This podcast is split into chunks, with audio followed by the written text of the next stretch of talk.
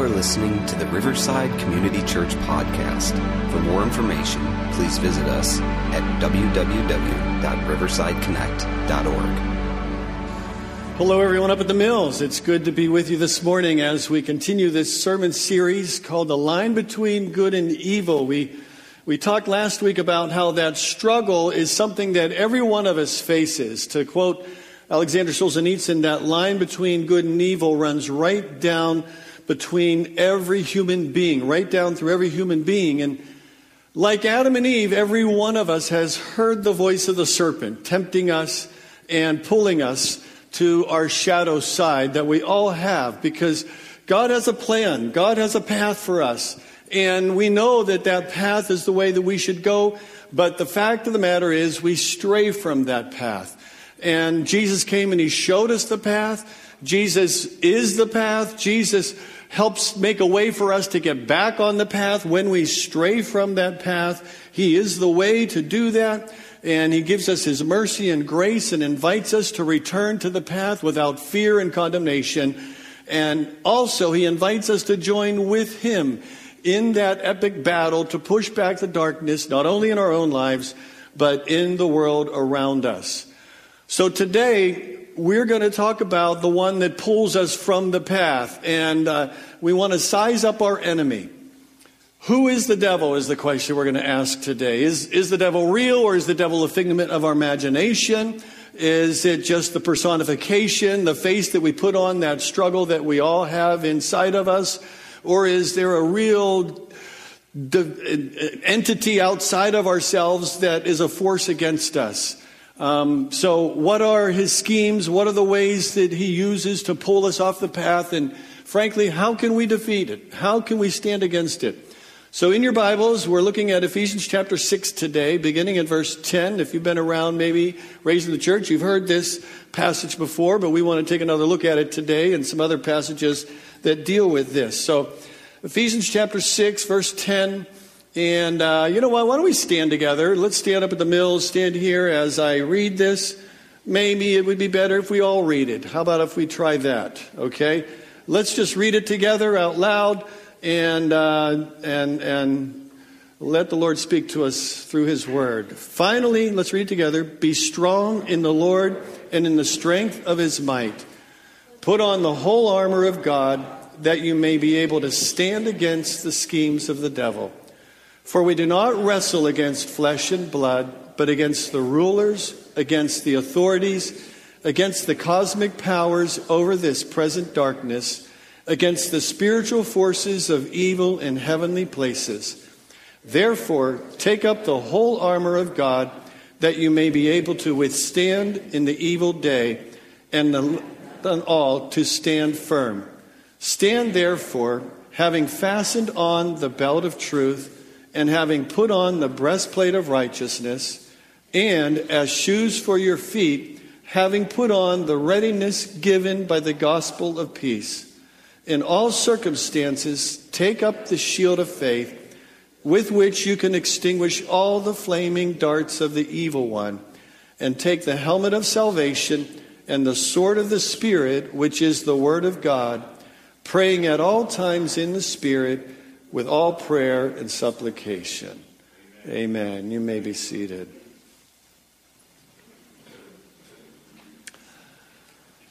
Well, it seems pretty clear from this passage that, number one, we are in a battle. We are in a battle. We need to be strong in the Lord and in his mighty power, and put on this armor of God, that we can take our stand against the devil's schemes. The Apostle Paul, if you understand this, is writing from a prison cell. Uh, this is one of the prison epistles. He has been imprisoned for proclaiming that Jesus is Lord in an empire where Caesar was Lord. So it sounds treasonous to speak about somebody else who's more powerful whenever the Caesar, whoever is in control, the Caesar of the day, claims to have all the power and claims to be the savior of the world. So uh, that's not a very safe thing to do, and that's what Paul was doing. Therefore, he was arrested and put in prison awaiting trial. And writing uh, to these uh, churches during that time, the church in Ephesus being one of them. And he is guarded, obviously, probably by some sort of Roman soldier, centurion. who generally would be wearing this armor as part of his uniform. And so he takes this imagery and he applies it to our spiritual need to have armor against the battle that we face spiritually. So this this line, this this line between good and evil that runs right through each of us is that place where light and darkness meet. Uh, it is it is where the darkness strives to snuff out the light, but as using John's imagery, uh, the light overcomes. And that's the good news. We we want you to know that in the end, it is good news. The light always wins out over the darkness. But the fact of the matter is, we see in this passage is we face a foe. And it calls this, it says here that it's the devil. Uh, the diabolos is the is the Greek word. Uh, the slanderer is is what that means. Peter describes them, the, the devil as, uh, in First Peter five eight, your adversary, the devil, prowls around like a roaring lion seeking someone to devour. I want to size up the devil, if you don't mind. Can we do that? Let's just size up the enemy. I think that's a good strategy, don't you? If you're going to face an enemy, let's size up the enemy. What does the Bible really say about the devil? And I, I think you'll find this a little, I hope you'll find it interesting. When you look in the Old Testament about passages about the devil, surprisingly, you will find very few. You will find very few. In the Hebrew Bible, the word Satan is uh, is ha-satan, the Satan. It's never used as a personal name. It's always used as a title or a function. And there's only a few passages in the Scripture where ha-satan is mentioned. And uh, one is in First Chronicles twenty-one, where it says that the Satan rose up against Israel and inclined David to take a census of Israel. You remember when, in that story in the Old Testament, God didn't want David to become proud, the people of Israel to become proud. And so in order to uh, instigate their pride and eventually downfall, he incited David to count the people. To, to, to show. And so, so we see Satan, the adversary, that's what it means in the Old Testament, the accuser, as, as this one that, that, that rises up to cause David to do something that God wouldn't want him to do, to cause him to stray from the path that God had for him. It's interesting, however, in Psalm one oh nine, verse six, it, it, there's a verse there that God is, is, or David is asking God to send ha-satan to oppose his enemy. Interesting. David is saying, can you send the adversary? Can you send somebody? Can you send Uh, somebody evil to thwart my enemy, because my enemy has been thwarting me. And so he calls on God to send this evil someone to thwart the enemy. So the the, the passage that uh, in Zechariah, there's another passage where Zechariah sees a vision of Joshua the high priest standing before the angel of the Lord and, and ha-satan standing at his side to accuse him. And the Lord says to Satan, the Lord rebuke you, Satan. The Lord who has chosen Jerusalem rebuke you. So whatever this being, this ha-satan, the accuser standing before the throne of God, accusing Joshua the high priest, the Lord says, I rebuke you, Satan. But the passage that we're probably most familiar with, where we see Satan in the Old Testament, is, is, is what most scholars would say is the earliest writing, the earliest document of the Old Testament is the book of Job. Now we understand the story of Genesis is the story of the very beginning, but it's probably was written following later on in the writings of Scripture. But so we see in the story of Job this epic uh, test that Job is put to. And, and in that story, we see Satan among the angels presenting themselves before the Lord. And the Lord says to ha-satan, to the Satan, where have you come from? And Satan answers him, well, it's a, he says that um, from roaming through the earth and going back and forth in it. And if you know the story there in those first two chapters of Job, the following chapters from three onward are an epic poem about this, you know, why do why does a good person suffer bad things? But he doesn't know the beginning of the story was this test that he was undergoing in the heavens between this, this angel that comes, or this fallen angel, ha-satan, the accuser, saying, But have you considered Job? The only reason he worships you is because you bless him. So if you take away the blessings, he's going to curse you. So the test is, will Job curse God or will he not curse God? And um, and and so you see that. How can we make sense of bad things happening to good people? And, and the thing is there that we don't know why. In our and from our plane, Job knew did not know why he was going through all of that. And was he going to believe that God was still good in spite of all the bad that was happening to him? Now, there are a few other passages that we get a lot of our understanding of what Satan is in the Bible that really don't apply to, that really don't refer to Satan. One is in Isaiah chapter fourteen, where we see the word Lucifer being used. You've heard Lucifer being used for Satan. Lucifer means a morning star. And if you look at Isaiah chapter fourteen and you read that, that passage is really about the king of Babylon. And he's using imagery there to describe in a sarcastic way the king of Babylon's fall from his pride and, and his, you know, thinking that he is king of the world and he's going to fall into the pit. He's going to uh, fall greatly. So it's about really, it applies to that. And there's another passage in, in uh, Ezekiel chapter twenty-eight. It doesn't use the word Lucifer, but the same kind of imagery is used to uh, to, to pronounce a, a curse or, or a judgment upon the king of Tyre for his pride and his, his fall that will happen.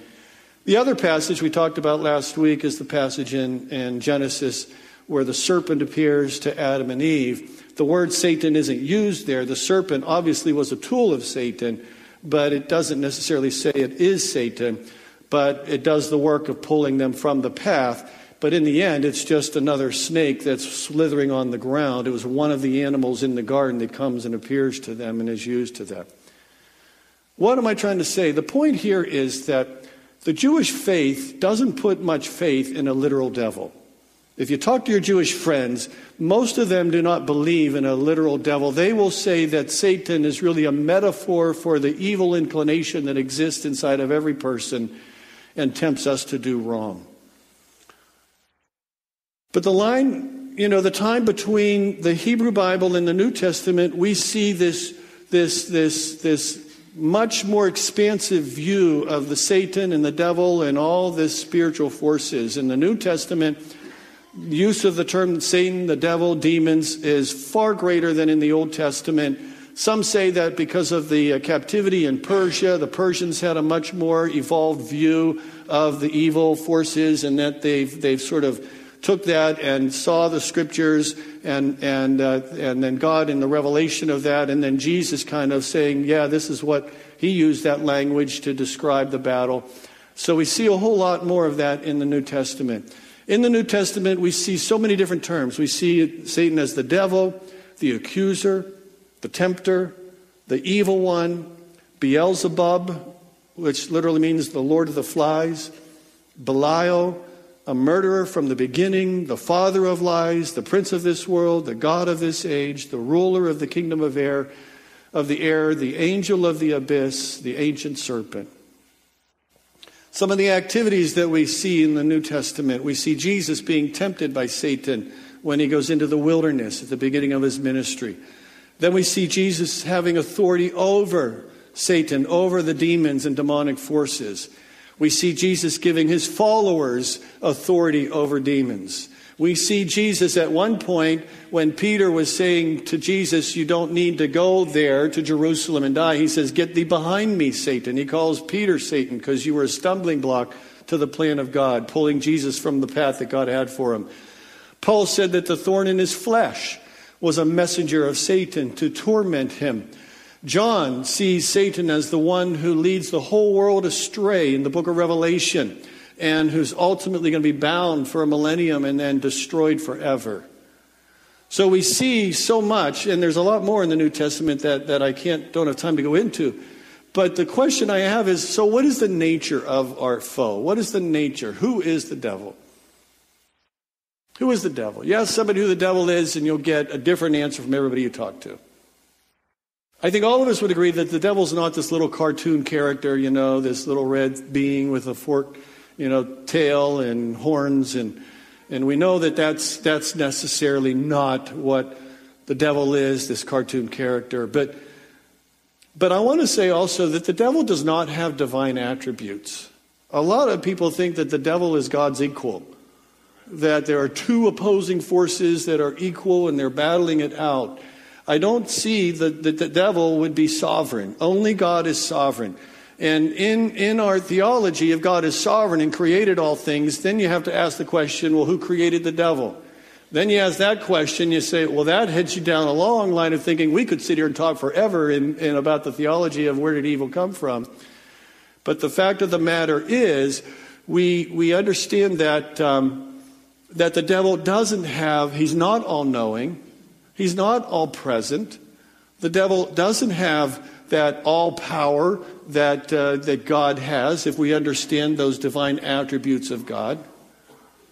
Now, there are some Christians, like Jewish folks, who hold to the view that the devil simply is the personification. It's the face for evil. You've got to put a face on evil, so let's call it the devil. Let's just put everything under that understanding and use that terminology, because it's easier for us in our imaginations to see it as that. And a lot of Christians view Satan as that personification of evil inside of us and the forces of evil in the world around us. And then there are some Christians who see the devil behind every every bad thing that happens to them. You know, oh man, I didn't get a spot near the front of the store. Oh, the devil doesn't want me to get a good spot today.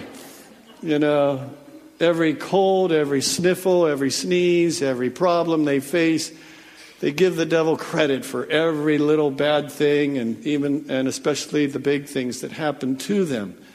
Um, so I think there are those kinds of ideas of, well, who is the devil? And in Revelation chapter twelve, um, using coded apocalyptic language, and that's important that we understand that. Speaking of evil's final defeat, it says that war broke out in heaven, and Michael and his angels fought against the dragon, and the dragon and his angels fought back, but he was not strong enough. They lost their place in heaven, and the great dragon was hurled down, that ancient serpent called the devil or Satan, who leads the whole world astray. He was hurled to the earth, and his angels with him. And that's talking about the future demise of, of all of evil in the world. And again, this is language that was coded language for the empire not to understand that it may have been talking about Caesar and Rome and the power of Rome. But, but you know, we get this imagery of the devil and this from those kinds of passages. So what are demons? Are they fallen angels? Are they disembodied spirits that infect and influence the material world? Is there a material world and a spiritual world? Should we be afraid of evil spirits that are floating around in the air somewhere? When we were in Indonesia years ago visiting Bali, they were very superstitious, and so, you know, believing that spirits are everywhere, they had to give offerings in the morning to appease, you know, the the evil spirits and and to uh, to to please the good spirits, because they're all out there. When they would travel down the road, they would. It didn't matter if it was ninety degrees and humidity was ninety percent. You traveled with the windows up because the spirits could fly in the windows and get you. And so they, you know, you have this idea that there are these, these disembodied spirits that are just floating around waiting to possess people.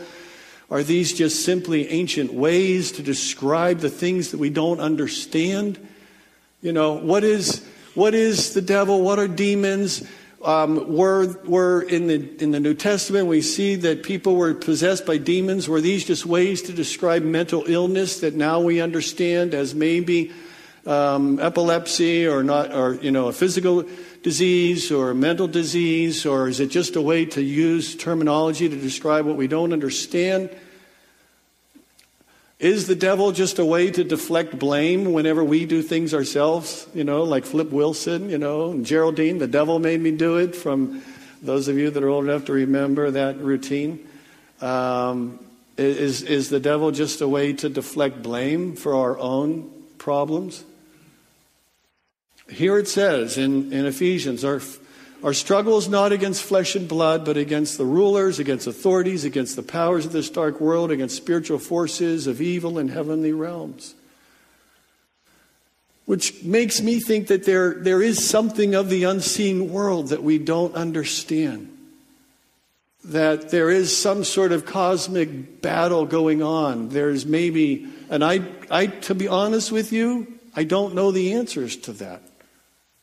Is the spiritual world up there somewhere where demons and angels are fighting out a cosmic battle and we down here are controlled by what we don't see? I, I I think that might be a worldview that was popular during the time of writing the scriptures, but I'm not sure. I'm not sure. Are spiritual forces behind everything pulling the strings of this material world? Here's, here's the way I approach this, and I like the way C S Lewis puts it. He says, there are two equal and opposite errors into which we can fall about the devils. One is to disbelieve their existence. The other is to believe and to feel an excessive and unhealthy interest in them. So, as I said, some first century Christians as well as Jews perceived the Roman Empire to be the demonic forces, the demonic spirit that they called Satan, and John described the dragon in Revelation as those forces that were oppressing them and persecuting them, and talking about the, the persecution that they were facing at that time under Nero. And instead of calling Nero Nero, which would have been too dangerous, they use coded language and talk about him as the dragon that eventually will be defeated and the people will be set free. That seems to be the primary application of the book of Revelation when it was written. But I do believe That, that that also speaks of all times and the forces of evil in all ages and in all generations that exists. Now, again, this is a fascinating study that we can talk about for a long time, but I, I think theologians like Walter Wink have done a lot to help us bridge the gap between the ancient and modern understandings of the powers that be. And let me just say this.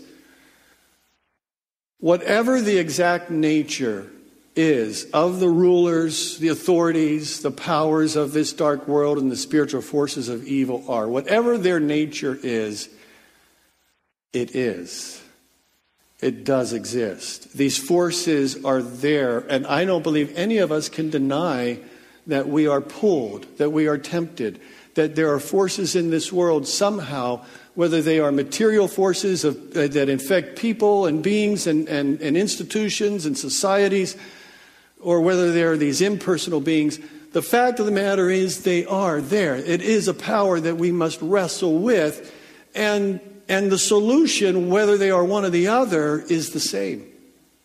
Whether they're personal spiritual beings or the spirit of impersonal political, cultural, economic entities, we need to understand that these are fallen forces that are at work to pull others down with them and to pull us down with them. And we need to learn to stand against it. We need to learn how to stand against the influence that has in our lives and the influence in the lives of others. And that's what I want to focus on for the next few minutes to wrap this up. We need to learn to discern between the spirits and name the powers for what they are and call on God to redeem people and to redeem institutions to their created and intended godly purpose, to get them back on the path that God has for them to do, for good and not for evil. So what are we to do when we feel the pull or the influence of the evil one? Well, it says here simply we need to stand our ground. Therefore, put on the full armor of God so that when the day of evil comes, you may be able to stand your ground, and after you have done everything, stand. Notice, it's not if the day of evil comes, it is when the day of evil comes. It will come. What is that day of evil? Well, for the first century Christians, I'm sure that they were looking at the persecution that they were going through as the day of evil for them.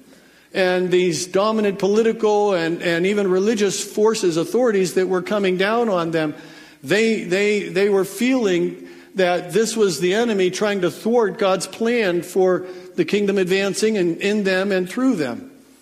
And for you and for you and me, I don't think it's a whole lot different. The day of evil comes in many forms for us. It might be when you are treated unjustly, when you're abused, when somebody who has power over you abuses that power against you. It may be when you are suffering for one reason or another. It might be when you're tempted. It may be when you are feeling oppressed and you can't, you can't seem to break free from some sort of forces bigger than you to be able to be the person that you are God intending you to be. And, and the day of evil is when you see this happening to others also, the injustices in the world around you. So... So let's talk about how do we stand against this. And that's where we get to the armor of God here. So when Paul wanted to describe how believers were to stand in the middle of this anti-Christ environment, he looked around him and he, he saw the guards and he said that our struggle is not against them. It's not against flesh and blood. It's not against these soldiers. Our true enemy, he says, is not them. It's the forces behind them of evil that causes them to do the things that they do. So we don't fight with the weapons of this world. It's not we need to get bigger swords now than them. It's not we need to pick up bigger guns to be able to defeat them. He says we don't fight with the weapons of this world because they are not the true enemy. What, what's, what's the forces behind them? The, the mindset, the thinking, the ideology, whatever it is, that's the thing that we need to fight against. So So rather than the kind of armor they're wearing, we need to put on an armor that's different, the armor of God, so that when it all comes down, when the day of evil comes to us, we're going to be able to stand our ground. And after you've done everything, to still be standing. So rather than the armor of these soldiers, he says, let the belt around your waist be truth. Let the breastplate protecting you be righteousness. Let your footing be secured by the gospel of peace. Let your life be shielded by faith. Keep your head by knowing what true salvation is. Let your weapon be the Spirit, which is the Word of God. So, truth, righteousness, the gospel of peace, faith, salvation, the Word of God, the Spirit. These are what we use to be able to stand against the devil's schemes. And then he says, and pray in the Spirit on all occasions with all kinds of prayers and requests. And with this in mind, be alert. Always keep on praying for the Lord's people. Be alert and pray. Be alert and pray. Be aware. Understand that it's real. Understand, though, that you may not know, you know, the full, you know, makeup of what this is, but it's a power that's real, and we need to be aware of it. We need to name it for what it is and be able to stand against it. All these forces are scheming against you to take you off of the path, to take you away from what God wants you, and to take others away from the path that God wants for them. So if we're going to pray and be alert, so we need to be alert and we need to pray. So you understand that. Alert and pray. Pray, be alert. Put up your spiritual antenna and notice that, is this good or evil? Should it be something that I would pursue, or should it be something that I should stand against? Is this something that is going to help me to stay on the path, or is this something that's going to help cause me to stray from the path? Is that causing that person, or maybe our society or a group of people, to be the people that God wants them to be, or is it forcing them, pulling them away from that? So what should we pray for? Let's pray for truth. Truthfulness. What should alert us? When you see lies, we should be alert to the lies. Alert to the lies. Are you alert to the lies that are being fed you? Whether it be on the media, whether it be in movies, whether it be in your peers. Are you alert to the lies? And if you are alert to the lies, pray and seek truth instead of lies. Not only outside of you, but what about the lies you're telling inside of you? We should be alert to injustice. When when people are treated unfairly, when power is abused over the weak, when people are, are, are mistreated, and pray for righteousness. Righteousness is basically right living. Living rightly, justice. We should be alert against hostility, warring between people. Racism, nationalism, prejudice, bigotry. We should be alert to that kind of stuff. And we should be praying for peace. Peace. Peace with God and peace between people on earth. we should pray for faith. What is faith? Faith is belief in God and belief in the better plan, the desired future that God has for you. Do you believe that God has a better future for you? That's faith. Do you believe in God and God is good and God is kind and God is loving? If you believe in that, you have faith in that, and God wants it better than you, you, you pray for faith, not only for yourself, but for others. And you should be alert to those that, that, that throw out God, that believe that life is just, fate, that, that, that fatalism rules, that it is what it is, and we have no power, God does not care, that nihilism, that it's just all going to be destroyed in the end. Or the opposite of that is that the only thing that matters is heaven, so we're just going to go to heaven when we die as Christians, so it doesn't matter how we live here on earth now. Those kind, be alert to that kind of thinking and, and disbelief that God has a better future, not just when we go to heaven when we die, but even now for those who believe and act on their faith. So, so we need to act on our faith. We need to, we need to pray for salvation. Salvation simply means rescue from the consequences of our sin and forgiveness for those who repent. So we need to be alert for condemnation, judgmentalism. Jesus didn't come to condemn the world, but to save the world. So if he came to save the world and not condemn it, who are we to think that we should be the ones condemning everybody? So, so be alert to that. Flee from that. Stand against that. In your own life, the pride and the judgmentalism and the self-righteousness of Christians is abhorrent to God. And it ought to be abhorrent to you. So be careful when you find yourself being out there and pointing out that. I think we need to be praying for the Word of God to prevail, the Spirit of God, that God's will be done on earth as it is in heaven. We should be alert to selfishness inside of us when we're all about my will being done instead of God's will being done. So what am I saying? Do I believe that there are demons that are causing every bad little thing that happens to me, every cold, every nuisance in my life, every argument I face, every sin I commit? Absolutely not. I take responsibility for my own sinful behavior. But can I also say that, yeah, there are forces out there that are making it easier for me to sin, that, that are pulling me away, that I don't have that shadow side in me, that, that, that, you know, is drawn to the darkness and not to the light? Do I believe that there are forces? Yes, I believe that that, that happens. So what do we do? What do we do? We need to be alert, and we need to pray. We need to be alert, and we need to pray. I want to guide us in a time of prayer, if you don't mind, in closing this morning. And I want I want us all to sort of get alone with God, and that's scary to do. But I want you to know God is good. God wants to help you get back on the path. God isn't here to punish or condemn you, but God wants you to be safe, to stand against the devil's schemes. So up at the Mills, I want you to bow your head and close your eyes. And here in Oakmont, I want you to do the same. And if you're driving down the road and listening on the podcast, keep your eyes open. But but let's just let let God speak to us. So I want us first to look inward and to say, okay, I want to raise that, that antenna. And I want to ask some questions. What are the weak spots in your armor? In your spiritual armor, where are the weak spots? Are you being truthful? What are the lies that you're telling?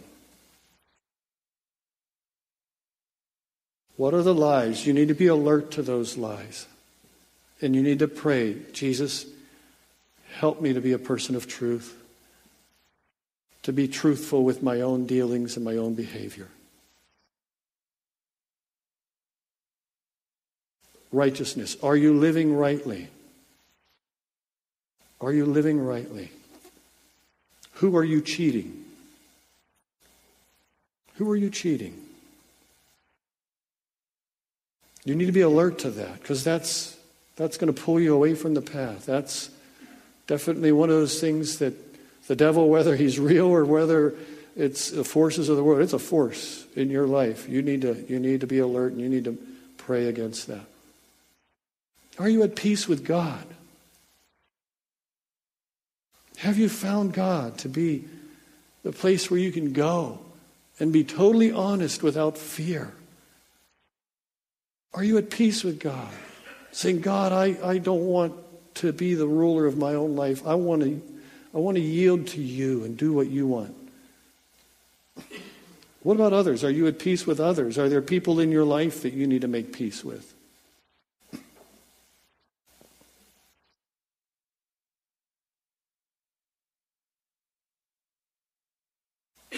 Are you, are you shielded by faith? Are you a person of faith? Do you believe that if you follow the way of Jesus, that God will have a better future for you than if you continue down a side road? Are you going to say, I want to follow Jesus' way because I believe Jesus' way is better? Or are you going to say, I think I know a better way? Are you a person of faith?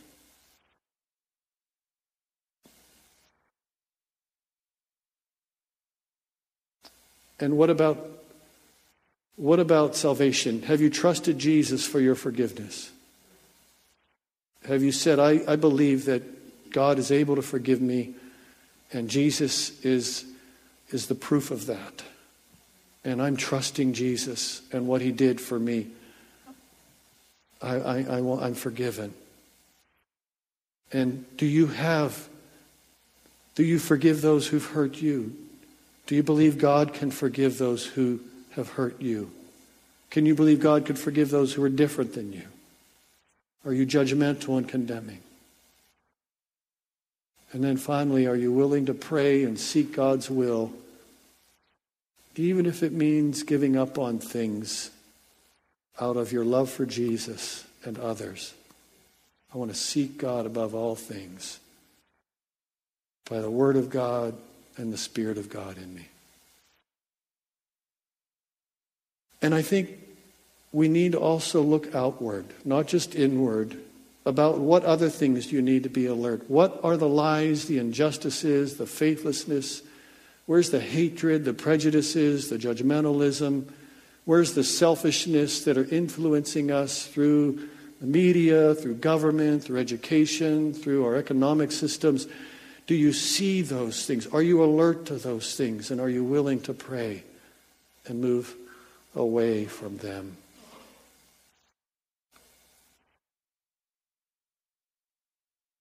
Can you take a stand today?